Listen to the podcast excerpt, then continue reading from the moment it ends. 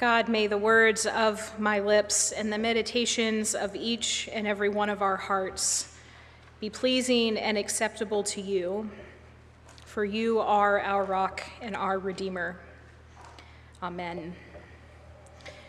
To start us off, as we begin to unpack this passage for today, I have a question for you. It is a rhetorical one. I am not expecting you to answer right now. And I am curious how many of you will have an answer that comes to your mind as soon as I ask this question. It's a slightly weird question, just to be fair. And so here it is. I wonder, what does love smell like to you? If you have an answer that is in your head right now, and are willing, would you show your hand if you have an answer to this? We have a few. Now, granted, I have been thinking about this question all week long, and so when I think about what love smells like, there are a few answers floating around in my mind. But when I came across this question and reflected on it as I was preparing for this week, the very first thing that came to my mind was that love smells like my Pop Pop's pipe tobacco. My grandfather was a sailor, and he always, always had a pipe close by, and he always smelled like pipe tobacco. No matter how many times my grandmother washed his clothes or sprayed Febreze, he always carried this smell with him. When I was in middle school, my grandparents ended up giving their minivan to my family as our new family car. And for years, and I mean years after we acquired this van, from time to time we would be riding in it, and suddenly, out of nowhere, we would catch a, the smell of pipe tobacco, and we would say, Hi, Pop Pop. We knew he wasn't physically there with us, but in that moment, the smell of his pipe would instantly transport us back to all of the memories that we had with him and how we would feel when we gathered with him. So, what does your kind of love, what does love smell like to you? Maybe it is a dozen of your favorite flowers, or the smell of your favorite meal being cooked, preferably by someone other than yourself. Maybe it is a place where you can go and you know that you are seen and accepted for just who you are. But maybe love smells like a house that is filled with the scent of a very expensive perfume. A smell so strong and so powerful you can't escape it. No matter how many times you open the windows and you wash the floors and you shake out the carpets, the smell lingers in the air for days after the party is over. Vladimir Nabokov says, Smells are surer than sights or sounds to make your heartstrings crack. The way that Mary shows her love for Jesus is a somewhat smelly event. In fact, several of the stories that we read in our Bible that involve Mary and Martha and Lazarus have a smell about them. In Luke 10, we first meet Mary and Martha when Jesus comes to their house. I'm sure that this is a familiar story to you. Mary is sitting at Jesus' feet, learning from him, and Martha is in the kitchen cooking up a feast. Then in John chapter 11, the chapter just before our passage for today, we again are given the opportunity to engage with our sense of smell as we read scripture. In John 11, Lazarus has died. And after he has been buried for four days, Jesus finally arrives, and he arrives at Lazarus' tomb and commands that the stone be rolled away. Martha advises Jesus against this because surely no one gathered mourning their friend and their brother needs to experience what a dead body smells like. But nevertheless, the stone is moved Jesus calls out to Lazarus, and Lazarus comes out living and breathing in front of them. Today's story is also filled with smells. We know that a great dinner is being served, and Martha is again preparing a meal as she does best. Jesus and the disciples were at this house, and so I imagine the room was filled with delicious smelling things. Lazarus is sitting at the table with Jesus, and while he is now living and breathing, I wonder if the smell from inside that tomb lingered on his clothes or in his hair.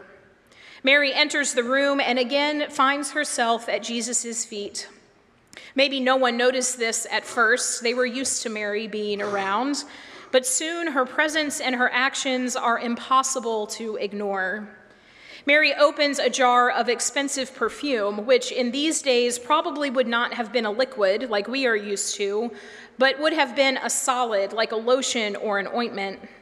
And when Mary opens the jar that contains a pound of expensive, exquisite perfume, the entire house is filled with its fragrance. You can't ignore it or escape it. But in addition to not being able to ignore what was happening with the smells in the room, it also would have been impossible to ignore Mary's actions. It was common in these days for servants or women to wash the feet of men as they came in from their travels and before they ate a meal. But this isn't a normal story of Mary just washing Jesus' feet. Mary takes the perfume and she anoints the feet of Jesus. And then, after she has done that, she takes her long hair and she uses it to wipe Jesus' feet. Definitely not a normal part of a dinner party then or now. But it is a powerful scene indeed, especially when we look at the bigger picture.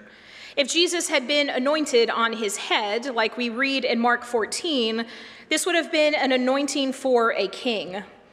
But Mary doesn't anoint Jesus' head, she anoints his feet. And this type of anointing was done to prepare a body for burial. In fact, it is very possible that the perfume that Mary uses here to prepare Jesus' still living body for burial may have been used in the not so distant past to prepare, to prepare the body of her now living again brother, Lazarus, as he died and was placed in the tomb. I wonder if the smell of the perfume lingered on the feet of Lazarus, who was sitting not so far from Jesus. The image of Mary at the feet of Jesus, knelt in an act of true love, devotion, and discipleship, is a powerful one. Here we have a woman who's preparing Jesus' body, but also her own heart for what lies ahead. The disciples are present, but as they so often do, they still do not fully understand what the next six days will hold. But Mary knows, and Mary understands. She isn't saving her love for Jesus until after he dies, but she is offering it to him while he lives. Mary is modeling what true discipleship and extravagant love can look like for those of us who have received the love of Christ. I also think that it is important to point out that the verb that is used in verse 3 to describe Mary wiping Jesus' feet with her hair is found only one other time in the Gospels and that is in John 13 when Jesus washes his disciples' feet. In just a few short days, the roles will be different. Jesus will be the one kneeling at the feet of his friends and showing them what discipleship looks like. And I'm sure that as Jesus is kneeling at the feet of his friends, the smell of this costly perfume would still be lingering on Jesus' skin and in the noses of the disciples. Even as Jesus is on the cross and Mary and the other women are gathered below him, I'm sure they are catching glimpses of this perfume.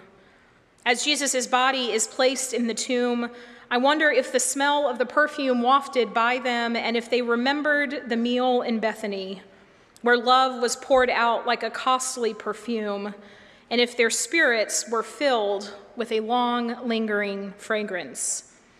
I wonder if when they smelled the, this perfume or encountered the smell of this perfume years later, if they were transported right back to that place where they remembered what love smells like. In the midst of this intimate and holy moment between Jesus, we only have a reaction from one of the disciples, and that disciple is Judas. He appears to be dumbfounded by Mary's actions because they could have used this money for much more important things, like taking care of the poor. The writer of this gospel lets us know that Judas doesn't actually care about taking care of the poor, but he is putting up a good front and acting like he was trying to think of others who are in need. This week, I was listening to a podcast about this passage, and the hosts of the podcast posed an interesting thought that I hadn't considered, considered before. They said, We know today, in our time, that, Jesus, that Judas doesn't care for the poor. But what if he is pretending to use his concern for the poor as a way to distract us and maybe distract himself from the thing that he is really bothered by?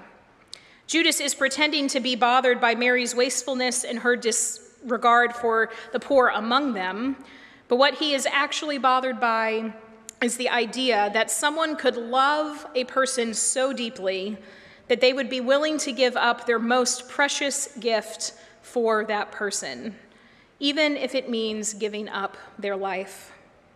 The Gospel of John is filled with stories about abundance and extravagance and relationships with love that extends beyond our expectations. We see Jesus' first miracle when he turns water into wine, and there are more gallons of wine left over than any multi day wedding party could consume. We see him on the shores of the lake multiplying bread and fish for more than 5,000 people, and there is still enough to spare. John 3:16 tells us that God's love for the world was so abundant and so expansive that God could not be contained to the heavens any longer and that God had to come and dwell among us. Everywhere we look in the Gospel of John, we see examples of extravagant and abundant love. Now, at the end of our passage for today, Jesus says a familiar phrase, one that we often try to remember. He says, You always have the poor with you, but you do not always have me. Now, we could spend an entire other sermon unpacking what Jesus means by this, but what I think that Jesus is trying to do in this moment is to teach his disciples one last time that the kind of love that Mary has shown Jesus, this extravagant, abundant love, is the kind of love that we should be showing to others. A no holds barred kind of love, an overflowing, unending kind of love, a love that doesn't stop when the world gets uncomfortable and says, okay, that's enough, but keeps going and going until there is no place on earth and no person alive who doesn't know that they are known by the God of extravagant love. Ultimately, Judas rejects this invitation to receive extravagant love for whatever reason, he wasn't able to allow it to be a part of his life, and when he rejects it, he rejects Jesus. He gives in to fear and to doubt and turns Jesus into the chief priests, and he betrays the one who loved him more than any other. For whatever reason, he was not able to accept that he too is worthy of the overwhelming, never ending, reckless love of God.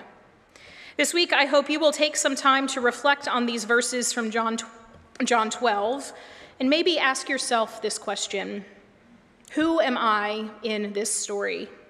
I know that many of us will proudly claim that we are Mary, giving of all we have to God and to others. And I know that there are many of you in this room who are indeed like Mary more days than you are not and the rest of us in this room are able to be like Mary from time to time in our own lives. But I also wonder if you ever find yourself like Judas. I wonder if you have ever wondered if you are worthy of the love of God. I wonder if you have questioned whether or not you could love someone with so much abundance that you would give up all that you can. I'm sure that there are some of us sitting in this room today who have asked ourselves these questions once or twice, and some of us who ask them all the time.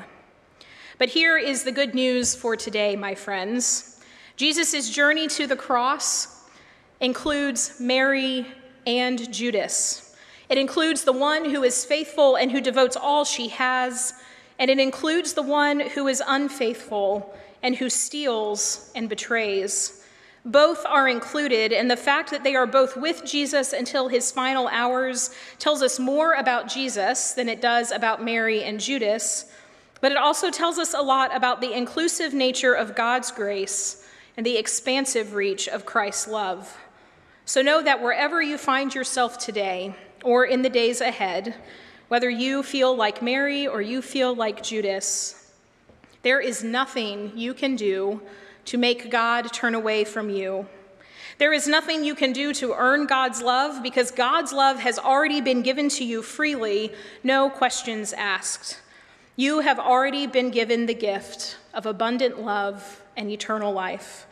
And for that we say, thanks be to God.